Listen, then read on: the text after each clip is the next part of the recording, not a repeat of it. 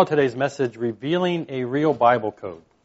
Now, I don't know if you all have noticed, for the past couple decades, uh, there have been all kinds of books and movies released with this proposed Bible code that they reveal. I ran across one of them the other day on one of the free streaming movie channels. And I've never paid much attention to this, but I thought, hey, it's free. Let's give it a little glance at what they're talking about. Usually this kind of stuff holds about as much validity to me as the Nostradamus type stuff does, which is pretty much zero. Sadly, this video that I watched was so poorly done. It was the narration.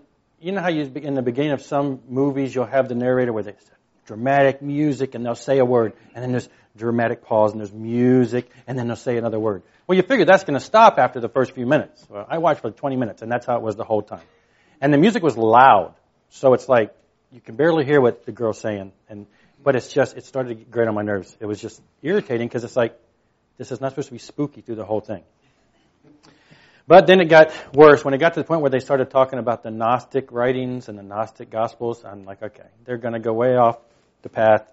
They're not going to talk about a Bible code. They're going to start looking at Gnostic stuff. So, anyway, it was I was irritated enough with the narration, so I quit watching it. So, at that point, what I did learn through those short minutes that I they gave examples before they got into explaining it all, is that the idea of this secret Bible code is is that these people are mathematically applying various number combinations to find words buried within the text. The words are then able to supposedly form sentences that reveal events that were way off in the future of the text writer, but many of them have been in our past history. What I'm here to discuss today may be viewed by some as being somewhat similar or along the same lines as this far out idea of a hidden code. As I'll be discussing a way of reading the scriptures in a manner that highlights or emphasizes certain aspects of the test. Text. There's nothing really secret to be found, though, unless a deeper understanding of scripture text is a secret, which may be true for many professing Christians who don't really read their Bibles. What we're discussing is called chiasms. What I'm, it's just going to be a brief introduction to that today. Uh, doesn't require any kind of mathematical equations or puzzling tricks to piece together letters to find hidden words. Just to give you an example of some of the ones that the video revealed. Basically, they'll say if you take in the Hebrew, every 50th letter, it spells words. Or, you know, they, they have mathematical things. And then they'll take these weird things where they'll say like, look every so many letters, and if you find a word, then stop, take how many letters apart those were, like say if it's every fourth letter, well, then you take four lines of text across four lines of text, make a box, and then do this. It's almost like a puzzle. And then you find sentences. And they supposedly were predicting things about Obama and about Hiroshima, and you know they could find they, the one that the one example they showed. Actually, I saw online was uh, oh, it was something that recently happened, and it's just they just it's kind of crazy stuff. But anyway, we're not looking at that today. So, um, what we're looking at today is simply something that scholars have noticed and increasingly have been studying over the past few decades. There are various terms used by different authors referring to these arrangements, as we shall see, but for the sake of simplicity this morning, I won't get too much into the additional related jargon. Just, we're just going to stick with uh, calling them chiasms or chiastic literary structures, or parallels, we, they, they refer to them that way too. Some of the more common terms people use for chiasms would be an inverted symmetric parallelism which describes the structure as we'll see. Attention to chiasms began to appear in European publications back in the early 1700s. Then in the 1920s in the U.S., a Mr. Niles Lund published some articles about it. He was one of, he was the dean of North Park Theological Seminary and he spent 30 years of his career studying the chiastic literary structure and he published a book in 1942 on his research. One of the next major treatments on the subject came in 1999 with the book by Dr. David Dorsey. Now, Dorsey states, My fascination with Hebrew literary structure was kindled when I began teaching Old Testament courses in seminary. At that time, I was struck by the apparent lack of order within many of the biblical books. Jeremiah seemed hopelessly confused in its organizations. So did Isaiah and Hosea and most of the prophets. Song of Songs and Ecclesiastes appeared to be in almost complete disarray. And even the more orderly historical books, such as Joshua and Kings, showed signs of strangely careless organization. Why did the Bible authors write like this? I would never write a book or an article or even a private letter with such carelessness of arrangement. I was intrigued by the possibility that the Hebrew authors might have organized their compositions according to literary conventions that were different from ours. I began to discover over a period of years that several structuring patterns rarely used by us were remarkably common in the books of the Hebrew Bible, particularly chiasmus, or symmetry, parallelisms, and sevenfold patterns. I was increasingly struck by how often these patterns had been utilized to arrange biblical books. It was my mother who gave me a love for literature. I still have many fond memories of those wondrous bedtime stories whose structure, like the Bible, were designed for the ear and not the eye. Keep note of that, that, you know, he, he does mention that, uh, like the Bible, it, it is more designed to be heard. We'll be talking on that a little bit in a minute.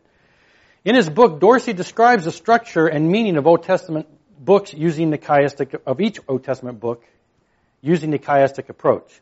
He found Genesis to contain this approach more frequently, but reveals how it is evident in every Old Testament book. So it is safe to say that this is a common style to the Hebrews. Well, when it comes to the New Testament, Bible scholars also find examples of this chiastic approach in every book as well, with some books showing it more prominently than others. So what is a chiasm or symmetric parallelism? It is a writing style that uses a unique repetition pattern to show clarity and emphasis within a story. In a nutshell, it is usually laid out like this. A, B, C, C1, B1, A1. Or some other similar pattern. We'll see there's various versions of that. Each of the opening points gets repeated with a similar idea, but in a reverse pattern. Though there are several different arrangements, and each can go by different technical names depending on the author, Regardless of all these terms, it is a literary pattern that has been noticed and studied more and more. I like the simple way one author describes it using a sandwich example. You start with the piece of bread, which is A. B, you add mustard. C, a piece of meat. C1, add another piece of meat. B1, more mustard. And A1, another slice of bread. This is a very basic, simplistic example of how, how a chiasm might lay out. As you can see, with A section is a parallel, as is each B and C section. And the C being the central point of the sandwich. That would make C the key purpose of the whole breakdown. In other words, for this illustration, we would expect the sandwich to be named after C and not B or A. So C would be the focal point here. These types of patterns can be found on a micro level, meaning within a single sentence in Scripture, or at a macro level, which means a larger discourse covering many verses. This type of chiasmus styling is Uh, widely found in ancient literature, but it often is overlooked by modern interpreters. Mainly because the modern mind, unlike the ancient hearers, is not rehearsed in its use, appreciation, or even recognition of these patterns within the text. So let's jump right in and show you what I mean as we take a look at a few of these types of structures, starting with the simple one on a single verse level from Matthew 6:24. No one can serve two masters, for either he will hate the one and love the other, or he will be dis- devoted to the one and despise the other. You cannot serve God and money. So a chiastic look at this verse would lay it out like this. A, no one can serve two masters. B, for either he will hate the one, C, and love the other, C1, here's where it starts reversing back out, or he will be devoted to the one, B1, and despise the other, A1, you cannot serve God and money. So while we typically see this verse telling us we must choose which master we wish to choose, there is more profound understanding when we see it in a chiastic layout. We see three parallel themes here. A, the serving of one of the two masters. You see A and A1 are similar in, in topic. B, hating and despising one of them. And C, loving or devotion to the other one. The focal point is here, is, is of course here, is C, the C parallel. The center of chiasm is understood to be the key focus of the text in question and where we are to look to grasp the emphasis of the whole story. So instead of approaching this verse and seeing the choice being that of choosing one of two masters, we see the central point is focused on love and devotion to that choice. The focus then becomes that of loving the master, not choosing the master. Let's look at another one. This one has four pieces instead of three. This one's coming from Joshua 1, 5 through 7. Just as I was with Moses, so I will be with you. I will not leave you or forsake you.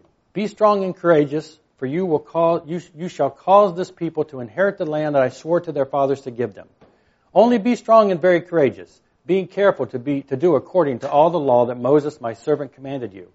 Do not turn from it to the right hand or to the left, that you may have good success wherever you go. The book of the law shall not depart from your mouth, but you shall meditate on it day and night, so that you may be careful to do according to all that is written in it.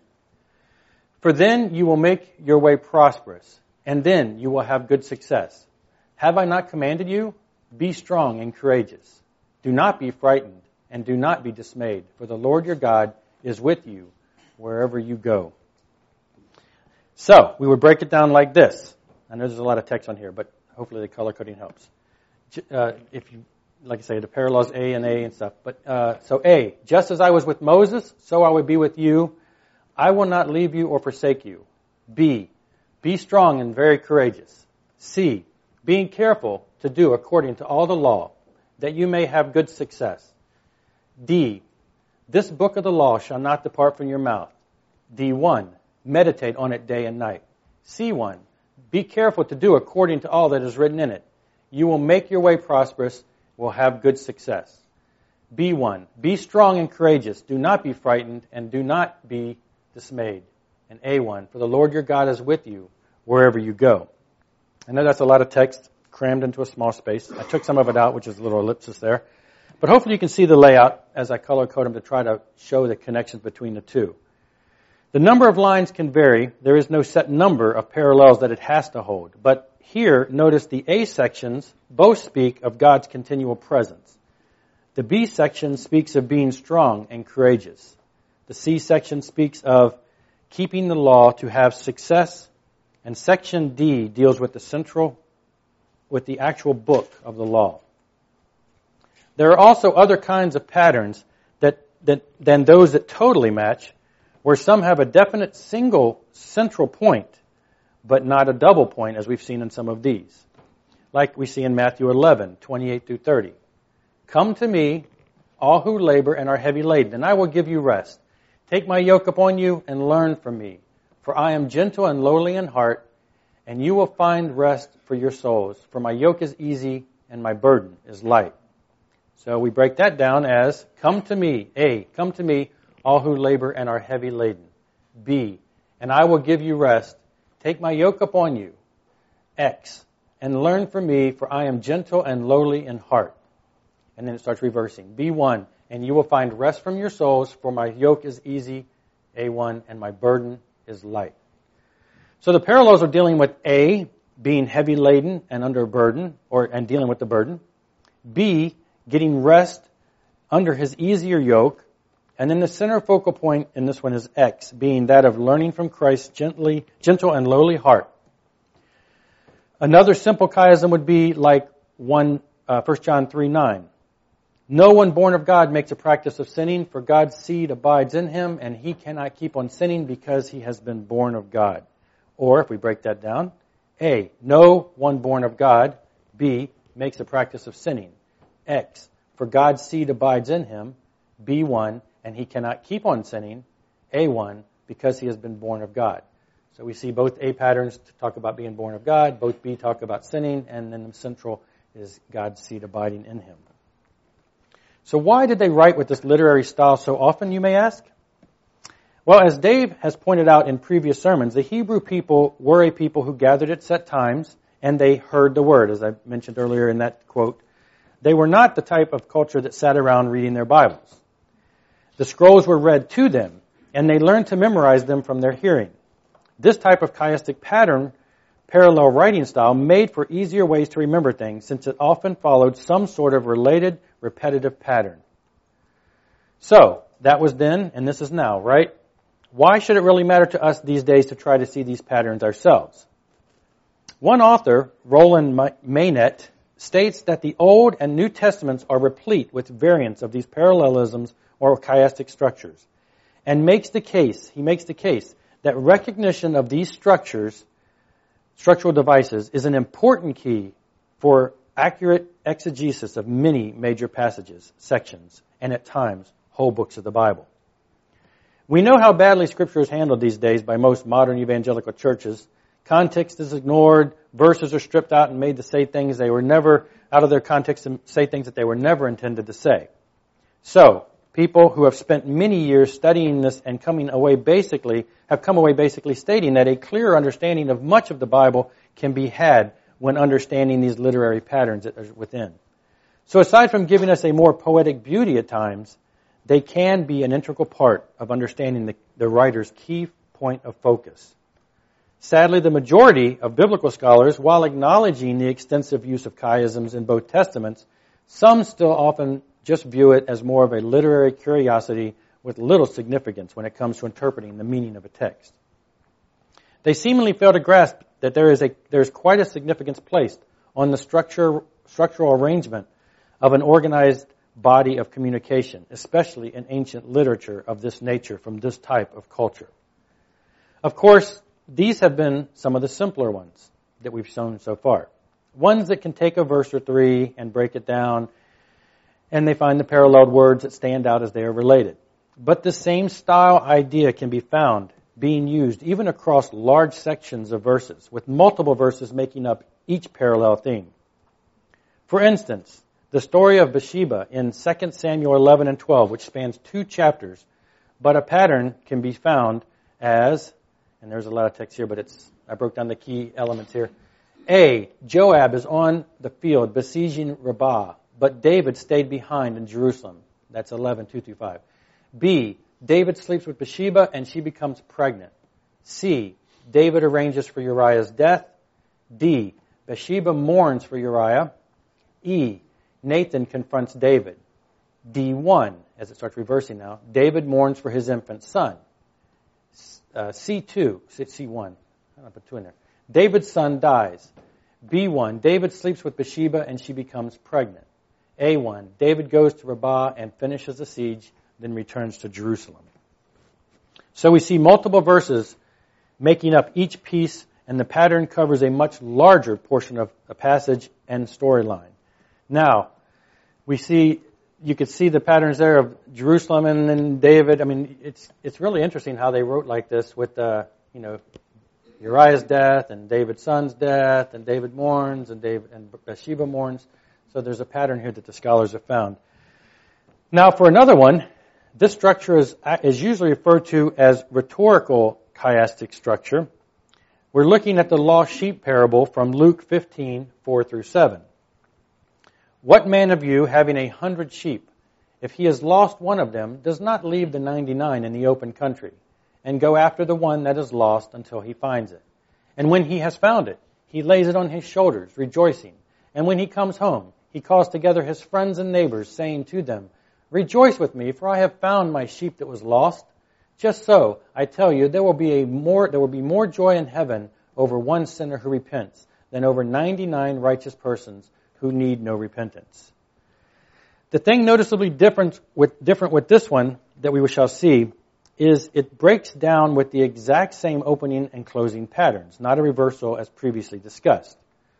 We find, what man of you, having a hundred sheep, number, that's one, two, if he has lost one of them, three, does not leave the 99 in the open country. Then it has a chiastic periscoping A and go after the one that is lost, B, until he finds it. And when he has found it, C, he lays it on his shoulders, rejoicing. D, the central. And when he comes home, he calls together his friends and his neighbors. C1, saying to them, Rejoice with me. B1, for I have found my sheep. A1, that was lost. And then it repeats the one, two, three. One, just so I tell you, there will be more joy in heaven. Two, over one sinner who repents. Three, than over 99 righteous persons who need no repentance. So both the opening and closing patterns is centered on the same order of you, 1, and 99. You see that in, in all three of those opening and closing statements. Whereas the chiastic pattern in the middle focuses on A being lost, B find, C rejoice, D restore, and then it goes back with rejoice, find, and lost on the backside. Now, for another one, here's a common parable of the prodigal son from Luke 15. This story likewise has a pattern, but it is also different from the patterns that we have seen and covered so far.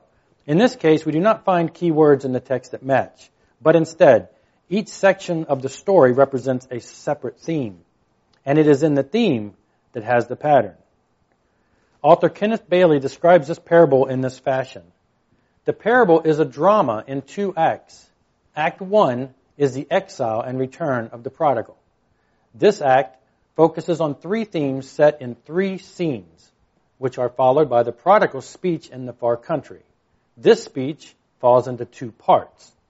And all these numbers get confusing, but we'll see it. The three themes are then reversed and presented in inverse order, which is to be expected for this type of pattern, in the three scenes that follow the speech. The second act is a drama of the older son and his father.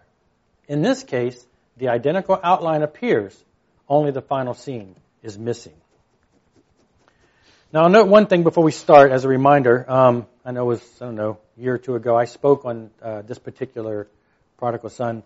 Um, and I just want to remind you of one of the things that was covered then because it's going to be noted here, but I didn't want to go into too much detail, is in that culture that the parable was written, for someone to ask for their inheritance early was looked upon as if they were wishing that their father were dead. That will assist us with understanding this first section of, that we encounter here. Now, since the story is way too long to try to show on the slides as a pattern, as I've done before, I will instead read the sections and we'll build the pattern as we go. There was a man who had two sons, and the younger of them said to his father, Father, give me the share of property that is coming to me. And he divided his property between them. So as I mentioned, asking for the inheritance in this manner is to wish for the father's death. This is the theme of scene one of the story. Not many days later, the younger son gathered all he had and took a journey into the far country, and there he squandered his property in reckless living.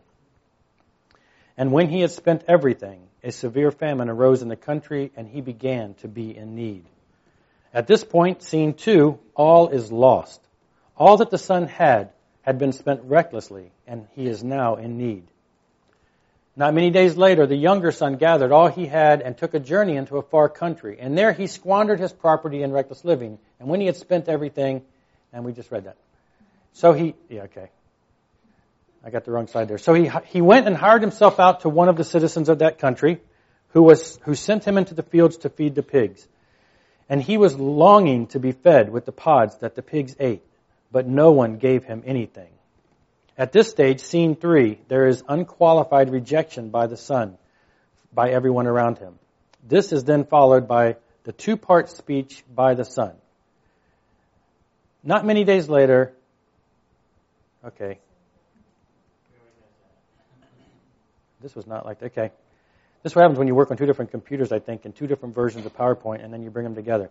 Okay. But when he came to himself, he said, How many of my father's hired servants have more than enough bread, but I perish here with hunger. So, part of the speech represents, part one of the speech represents the problem the son is dealing with. And then on to part two. I will go, I will rise and go to my father, and I will say to him, Father, I have sinned against heaven and before you. I am no longer worthy to be called your son. Treat me as one of your hired servants. And he arose and came to his father. So part two of the speech has the son figuring out what the solution to the problem is. So he heads home and we find, but while he was still a long way off, his father saw him and felt compassion and ran and embraced him and kissed him. Here the son returns home and before anything is said by him, he finds unqualified acceptance. On top of that, what does the father do? And the son said to him, Father, I have sinned against heaven and before you. I am no longer worthy to be called your son. But the father said to his servants, Bring quickly the best robe and put it on him and put a ring on his hand and shoes on his feet. Now the son who came home after having lost everything, all is restored. The father then continues, and bring the fatted calf and kill it, and let us eat and celebrate, for my son has, was dead and is alive again he was lost and is found, and they began to celebrate. So whereas he started the story with the symbolic death of the Father by the Son, we end with the theme of resurrection of the Son to the Father. So we find the pattern of this first part of the story is death, all is lost, unqualified rejection, the problem, and then it reverses, starts the reversal, the solution, unqualified acceptance, all is restored, and resurrection. So, that ends the main story with the first son. Then it turns on to look at the second son. Now his older son was in the field, and as he came and drew near to the house, he heard music and dancing. And he called one of the servants and asked what these things meant. Scene one finds a son as he stands aloof, outside of the situation at hand. And he is told, and he said to him, Your brother has come, and your father has killed the fatted calf, because he has received him back safe and sound. But he was angry and refused to go in. Scene two finds his brother presented with, Your brother and peace, which of course makes him angry. And as he stands there angry, we are told, his father came out and entreated him.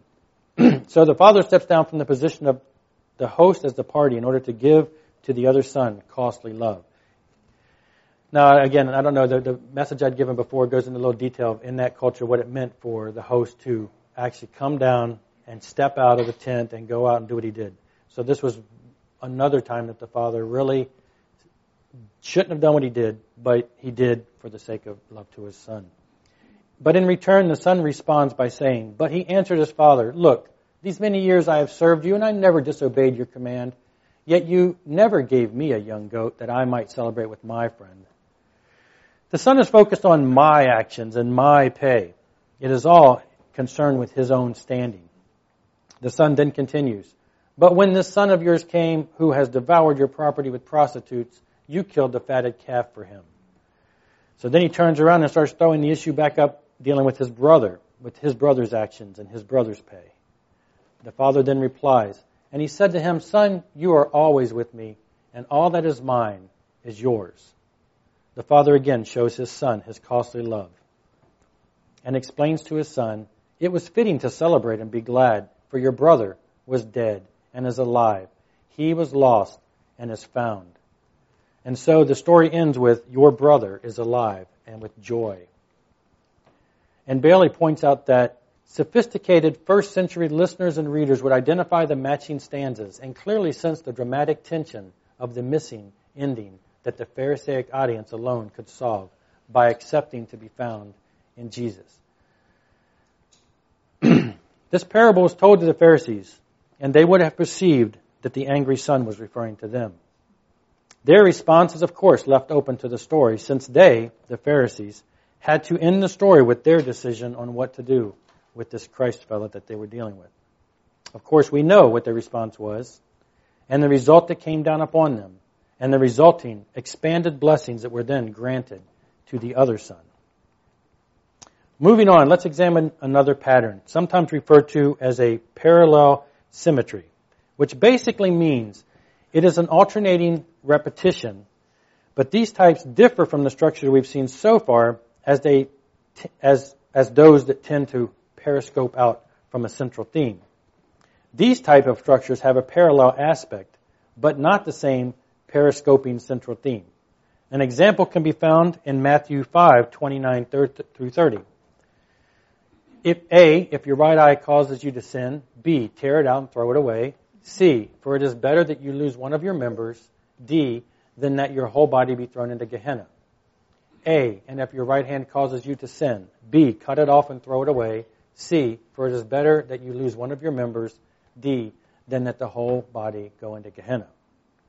So the pattern is A, B, C, D, and then it repeats A, B, C, D. Yet together they still make a parallel theme. And uh, as you can see, the A's and they all go together in these two different verses.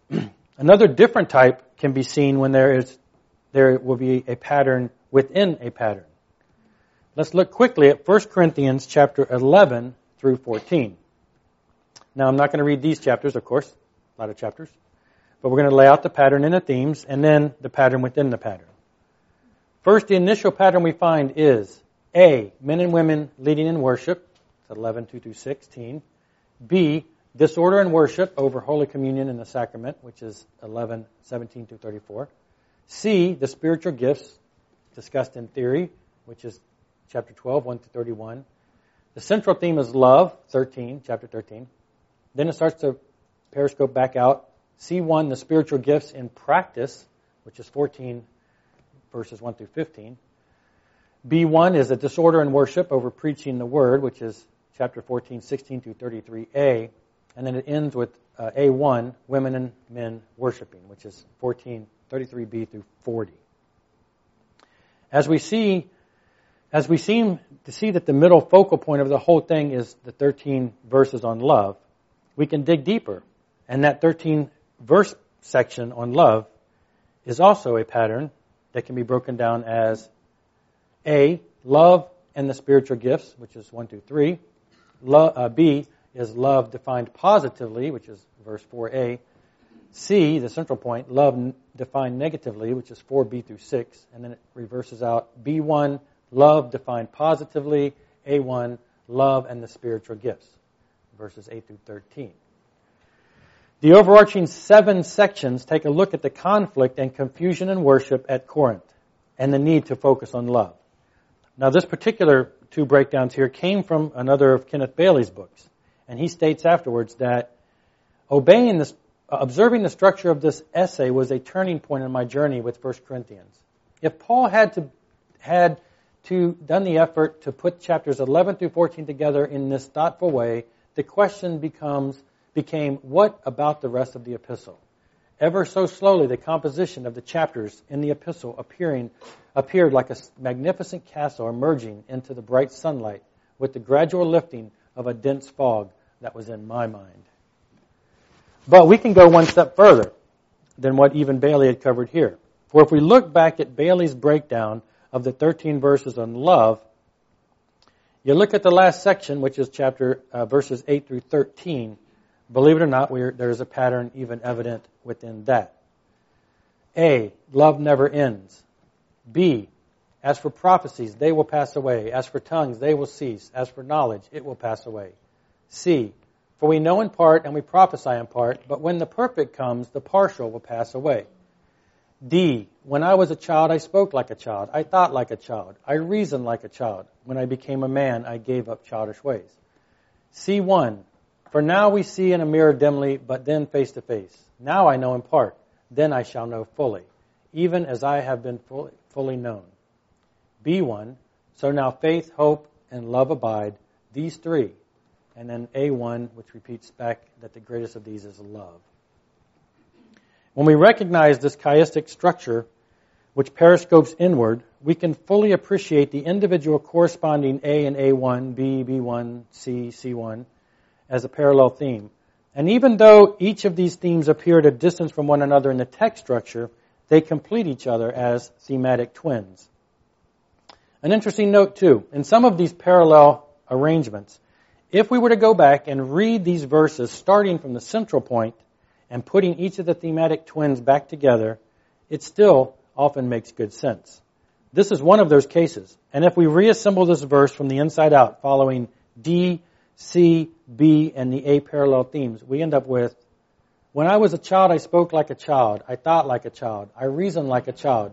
When I became a man, I gave up childish ways. For we know in part, and we prophesy in part. But when the perfect comes, the partial will pass away. For now we see in a mirror darkly, dimly, but then face to face. Now I know in part. Then I shall know fully, even as I have been fully known. As for prophecies, they will pass away. As for tongues, they will cease. As for knowledge, it will pass away. So now, faith, hope, and love abide, these three, but the greatest of these is love. Love never ends. Now, I could go on with example after example from scriptures, as there are even more additional patterns and theme breakdowns that could be shown. Some who have studied this process even further have said that the Bible contains a couple thousand of these chiastic patterns. This morning, I only wish to give you a brief introduction to this hidden code that the ancients incorporated within the text. Most modern Bible readers view the scriptures as just randomly patterned writing styles, never giving any thought to the possible idea of a purposeful underlying structure. So to them, the underlying structure is a hidden code that they miss, one which could help in clarifying verses further for their understanding. I am hopeful that if this is the first time that you have heard of this idea of a purposeful literary structure in the ancient texts, that this, that just knowing this is there in the scriptures may make your Bible study that much more interesting, especially if you start, if you start looking for them as you go. Finding these chiastic patterns is sometimes easy and sometimes hard. But instead of just reading through things, slow down. Look for patterns. Look for repetition. When you run across one, stop and examine around it to see if it expands into a broader pattern. One writer relayed how he ran across one of the simpler ones. I recently came across a very simple chiasm one morning, so let me take you through the process. I was reading Matthew 23, which is the chapter about the seven woes. Then I saw the words exalt and exalted occurred in the same verse. Whoever exalts himself will be humbled, and whoever humbles himself will be exalted. I saw the repetition of exalt, but the repetition of the center word humble and humbles only appeared when I reread the verse. I had to go back over it again to catch that I had what I had initially missed. A, whoever exalts. B, himself. C, will be humbled. C1, whoever humbles. B1, himself. A1 will be exalted. Matthew 23:12. This chiasm with its clear central point was, was God's word for me that day. Possibly we all need reminders about humility. As we have seen, these patterns and themes can take many forms.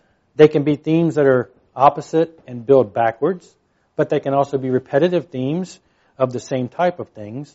Sometimes it may be a noticeable change in the flow of a story that gives the clue of a potential chiasm. Looking for repetitive themes in separate sections of a story, they then examine them to see if they create a pattern. One note that was made by Mr. Clark, whom I just quoted, was that it is best to use a more literal Bible translation in order to find these chiastic themes. He suggests ones like the KJV, the NASB, or the ESV. I would actually alter his suggestions and suggest replacing the KJV with Young's literal translation. It has the same manuscripts behind it as the KJV does, but is obviously written to be much more literal. The reason he gives for using these types of translations is that these words and phrases and related themes would be easier to find with such a word for word translation. In using some of the more thought for thought translations, like the, NIV, the Message, the Living Bible, things along that line, it would make the patterns near impossible to find for most of these modern types of translations, the words are modernized, they're changed, and often the order of the words are altered. The closer you can get to the original rendering from the Hebrew, the easier these patterns may appear. Another writer, commenting on the subject, states that when running into what appears to be a questionable, uh, to be or is a questionable chiastic pattern, it is important to go back and compare the original language. Since there are times where the same Greek or Hebrew word is translated into multiple different English words and vice versa, it is best to compare with the original language text.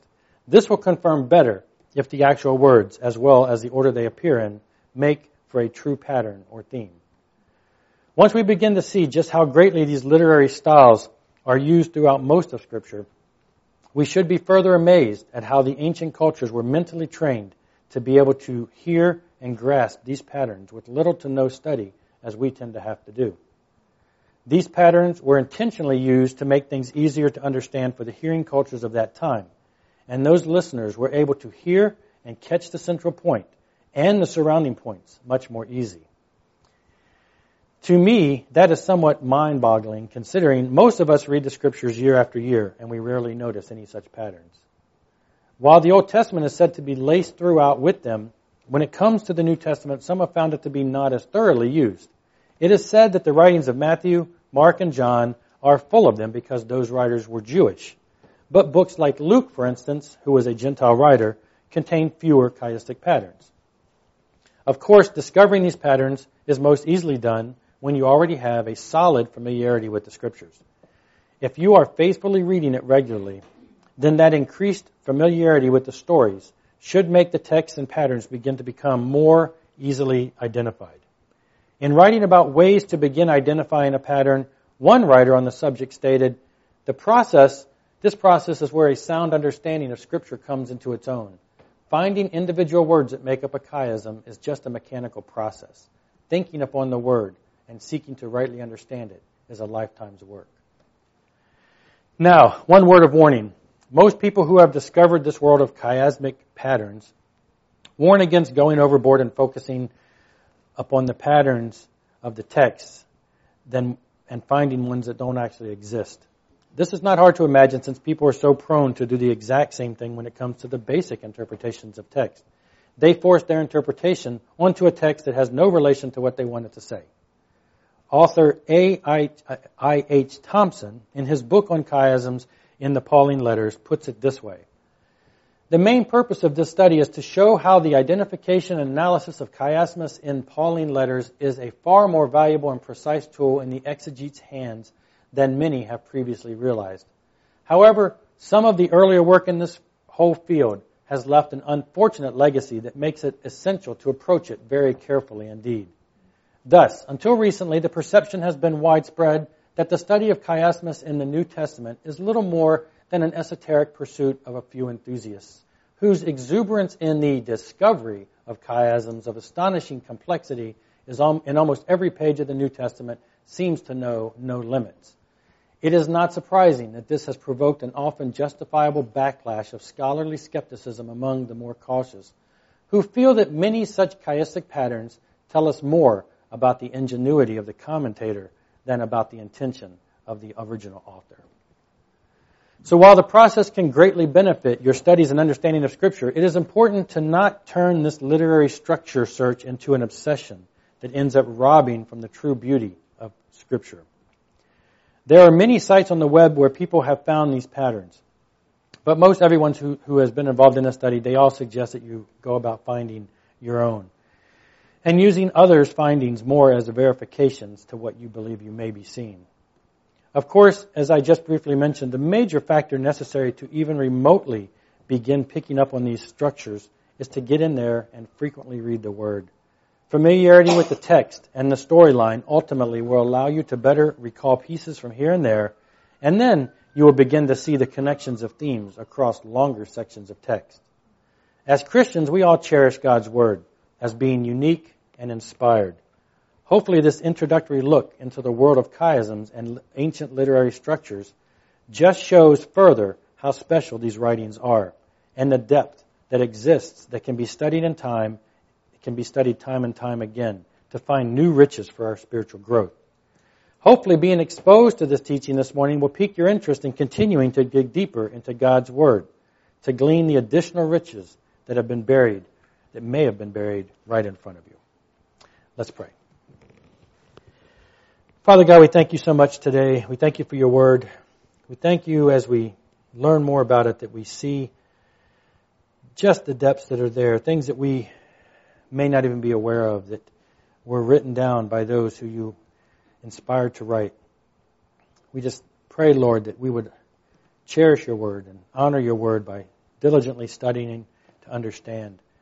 We pray that these types of ancient patterns that we learn about, that we would find ways that they would heighten our understanding of what you're saying in your word.